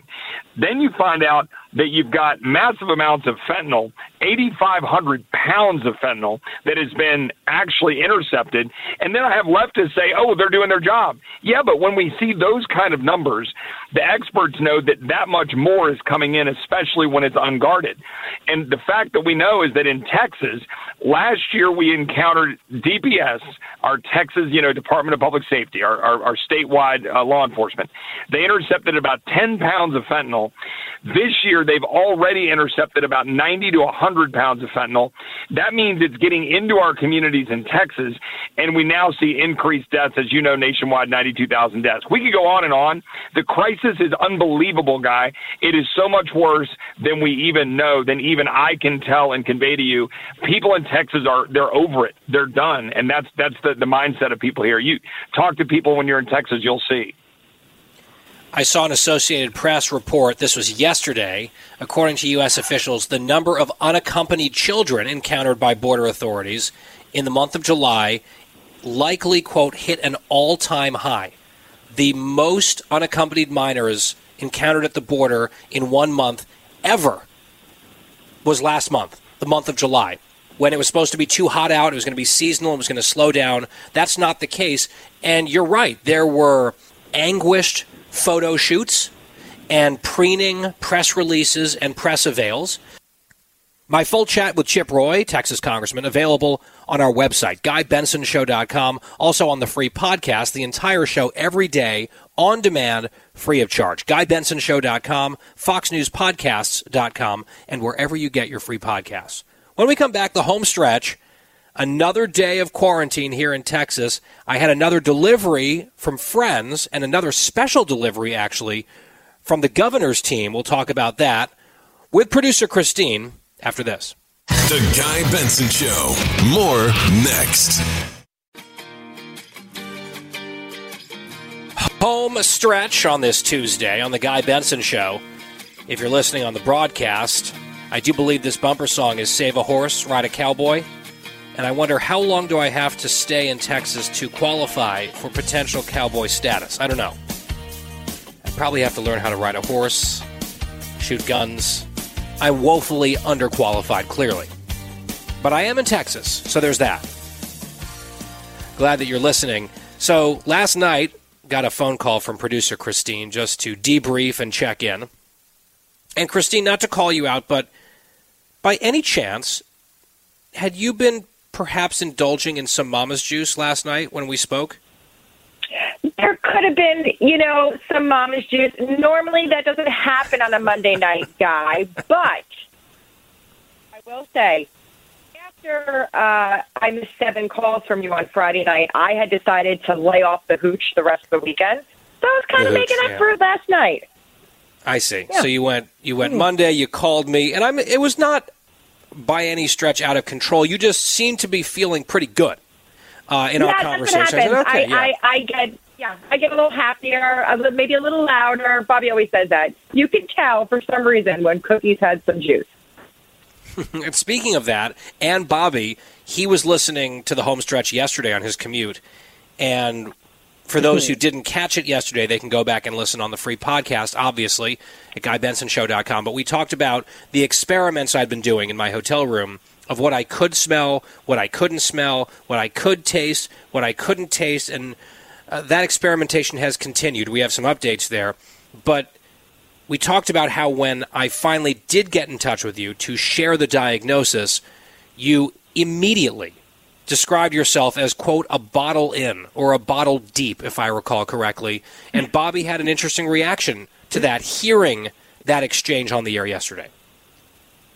Yes, well, he was hearing all about your friends rushing to help you, and you know this one's calling and that one's concerned, and then you explain my part of the story, and he uh, literally texted me and said, oh, "Way to make your family proud, Cookie." I mean, that's what I do. He, that's what I do. He did not doubt the veracity of it, though, right? That clearly rang true to him as your husband. No, yeah, one, no, one hundred percent. He didn't doubt the story. I and I didn't deny the story. Uh, Yeah, but no, yes, it's- no, fact check he, true. He did say he did say that it seems to be a pattern that whenever guy is in like situation, I am not around. But any other time, I'm ready to chat. So Oh yeah, uh, no, you you are ready to chat and chat and chat when not needed at all times. And then in the very Yep. rare instances where there's something urgent that needs to be conveyed, uh, Cookie's MIA. Cookie can't be found. And so that this is why I actually have now saved Bobby's contact information in my phone so I can go straight to him because I think, you know, he's sort of a responsible adult who would respond to things in a timely manner. So I do want to bring an update to the audience about the food tasting situation here. So I believe it is improving. Right? That could be psychosomatic. It could be wishful thinking. It could be my brain and central nervous system playing tricks on me, but I don't believe that's true. I think it's improving. So I talked about my friends Josh and Lindsay yesterday, and they were very kind. Josh drove all the way up to where I was staying to drop off many different supplies and food and Coke Zero and all this stuff, plus some actual medical stuff that Dr. Saphier had recommended. And because this little prison sentence, it's a pleasant prison, but nevertheless has been extended because I keep testing positive, they very kindly said, Hey, do you need anything else? And so Lindsay, Josh's wife, by the way, Josh is a strong conservative, Lindsay, more left leaning. So this is a bipartisan effort in my convalescence, which I appreciate. She prepared two more meals for me, both of which have now been consumed. Last night, we were talking, Christine. We were on the phone together, and I was eating. It was flank steak, I believe, that was marinated. Then she had grilled bread. She had bell oh. peppers and homemade burrata. Mm. Yep. And then a homemade, What? really pungent and delicious chimichurri sauce. And Yeah. I was tasting all of it. I was tasting all of it. It was delicious. I, of course, enjoyed it with a nice cold Coke Zero Sugar. The new version that I still can't properly assess because my taste buds are not at peak performance, which they need to be for me to render a verdict on the new Coke Zero, of which I remain skeptical. But, I mean, so far, so good. So I had that. They had another whole Tupperware filled with fresh fruit. That all tastes normal. And then I was wondering what I might do for dessert, maybe some peanut M&Ms because I have some peanut M&Ms as well that one of my other friends brought me. I, I really have an all hands on deck situation here, which is incredibly kind from everyone involved, and I'm very grateful. But you remember, Christine, we were talking on the phone, and then you could hear the room telephone ring, like the landline in the room. So I Yep. answered it, and it was, and you sort of seemed to recognize that I was on the phone with someone else, but you kept talking to me on the cell phone. I was like, Christine, I'm, you heard the phone ring. I am speaking to another individual. So I then had to hang up with you to go get a mysterious package that had been left for me at the desk. So I put on multiple masks, stayed away from everyone. He put the packages like on this front desk area, and I went over, took it, and then went on my merry way. Came upstairs again, took off all my masks, and it was a little care package from a place called Tiff's Treats, which apparently is very popular here in Austin because I posted some photos online and Austin residents were like, oh, yeah, that's the good stuff. Tiff's Treats, it came with a pint of Bluebell vanilla ice cream and then a container with eight cookies. I guess this place specializes in cookies. Somehow they were still warm. I don't know how this was possible. It was that quick and fresh of a delivery. And so, just as a matter of principle, I did in fact open the box, open the ice cream. There was a little note says, "We love you, guy. Hope you can taste these."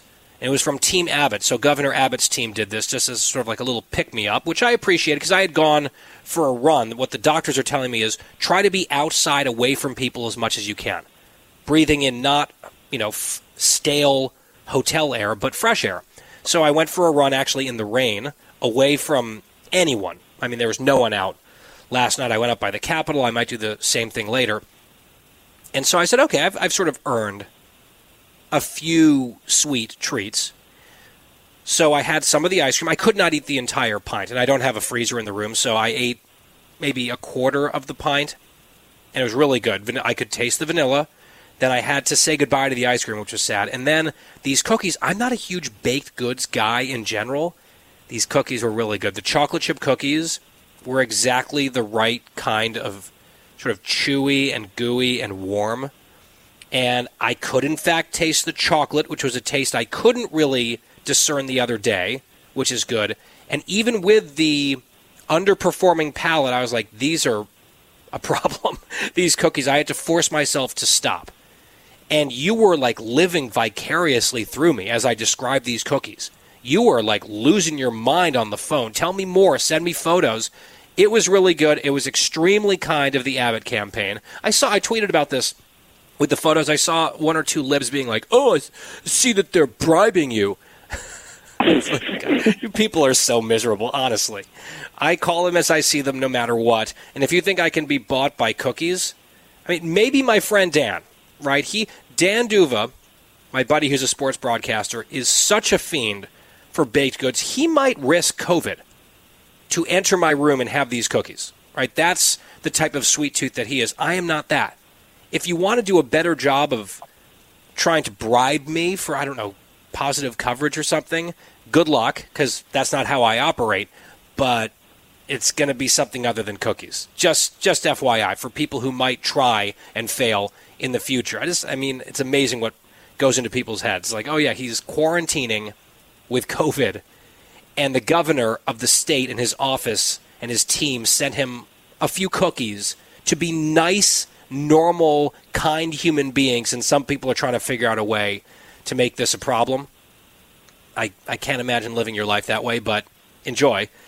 Anyway, Christine, that's a lot about cookies. I still have six of the eight remaining. I'm not sure I'm going to be able to finish them on my own, and I can't really share them. That's the thing. I can't share anything with anyone right now. So I, I'm just sort of doing triage. I have to prioritize the cookies that I like the best, definitely the chocolate chip ones, and then, I don't know, see what happens with the rest of them. Although, truth be told, I have no idea how many more days I'm going to be stuck here. I could be out of here tomorrow, or I don't know, three, four days. It's an indefinite sentence, so to speak which I guess it keeps me on my toes. There's that. I am such a baked good fiend. This is why I was so excited. And also, the minute you told me you had Bluebell ice cream, I went crazy because I hear about this ice cream all the time, and you cannot get it anywhere near us in the tri state area. And I'm just dying to try it. So I guess yes, I'll have to. Creamy. It was good. I mean, I, I feel the love. I feel the compassion. I heard from so many Fox colleagues and other colleagues and friends and family yesterday after I made the announcement, and I'm overwhelmed. I'm extremely grateful. Many of you have reached out in the audience. Thank you. Just making sure. Are you really okay? Yeah, I'm fine. Like I hope you can hear it in my voice. I mean, I'm I am not suffering. Right? I had a mild cold for about two and a half days, and now I'm just in a, a holding pattern until I can test negative. That's it. I mean, I'm I'm feeling good. It is an extremely mild case, which again statistically is much more likely when you've been fully vaccinated, which I have. Also, data showing shorter duration. I would say the symptoms, such as they were, were two to three days, as I mentioned. And so, yeah, I understand COVID is a scary thing, and people want to check in and make sure everything's okay. But prayers and well wishes and all of that, of course, are welcome. But concerns and worry are unwarranted at this time. And I feel really good, right? So I'm, I'm grateful. And really, right now, if you want to pray, if you want to hope, if you want to cross your fingers, Adam and I are supposed to go to two weddings of very close friends of his from college this coming weekend. Now, if I'm in the clear, I'm in the clear, and I've got all the antibodies, right? I'll be like the most safe person from COVID within a square mile. But I'm not going to be traveling unless I'm in the clear.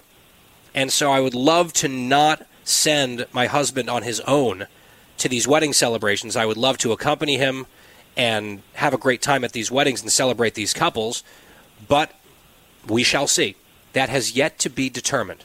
Maybe I'll go for another run, breathe in all that fresh air, and then test again this evening. That was the recommendation of Dr. Saphier, so I'll give it a shot. Drum roll, we'll see. Back here tomorrow, one way or another, with all of you. Thank you for listening. Until then, have a great night.